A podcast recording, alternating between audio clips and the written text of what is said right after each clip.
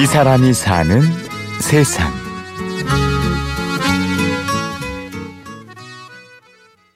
라떼 한잔 드시고 가시는 거 맞으시죠? 네. 3,500원 결제해 드릴게요.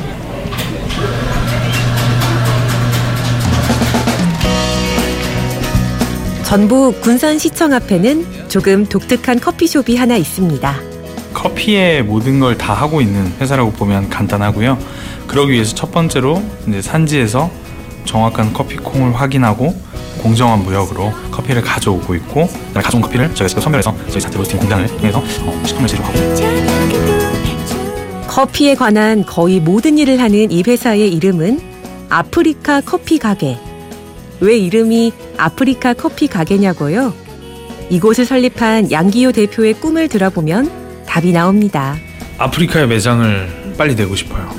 커피를 가장 많이 보유하고 있는 사람들이잖아요, 사실은. 본인들도 커피를 맛보게 해주고 싶고, 그 다음에 2차로는 그 아프리카 친구들이 이제 세계적으로 한국이나 중국이나 이제 저희 아프리카 매장이 있는 곳으로 보내주고 싶어요.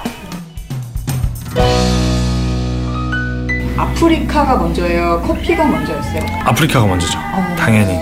그의 대답엔 한치의 망설임도 없습니다.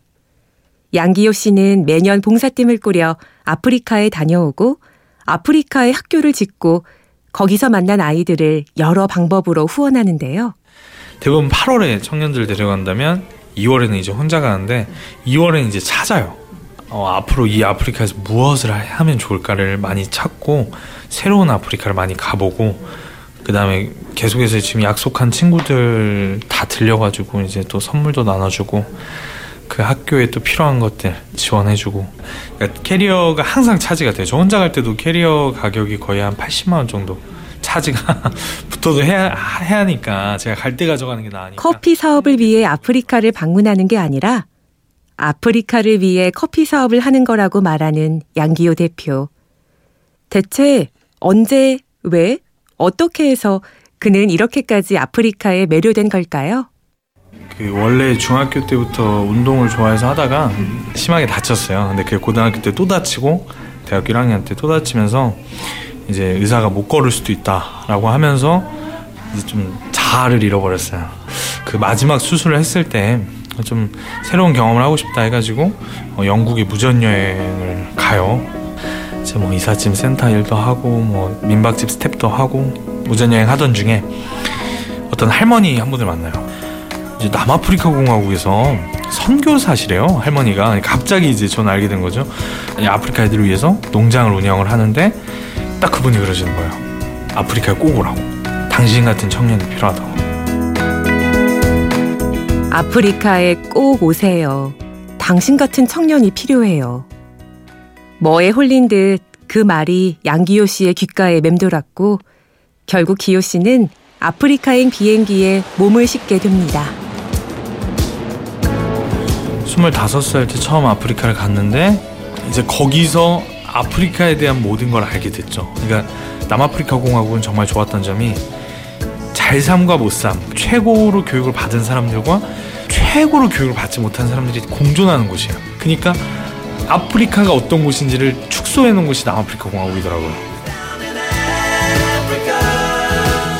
그렇게 우연처럼 운명처럼 양기호 씨는 25살에 아프리카의 민낯을 보았습니다. 그 가서 봤더니 이 딸 아이가 그러니까 자기 아빠가 누군지 모르는 거예요. 정말 말도 안 되는 일들이라죠. 예, 정말 성관계가 아니에요. 성폭행 관계가 아니에요. 그걸 제가 그렇게 목격을 해버리니까 그런 상황을 봐버리니까 와 너무 화가 나는 거예요. 너, 너무 화가 나요. 진짜 지금도 생각하면 막 화나고 막 눈물 나고 할 정도인데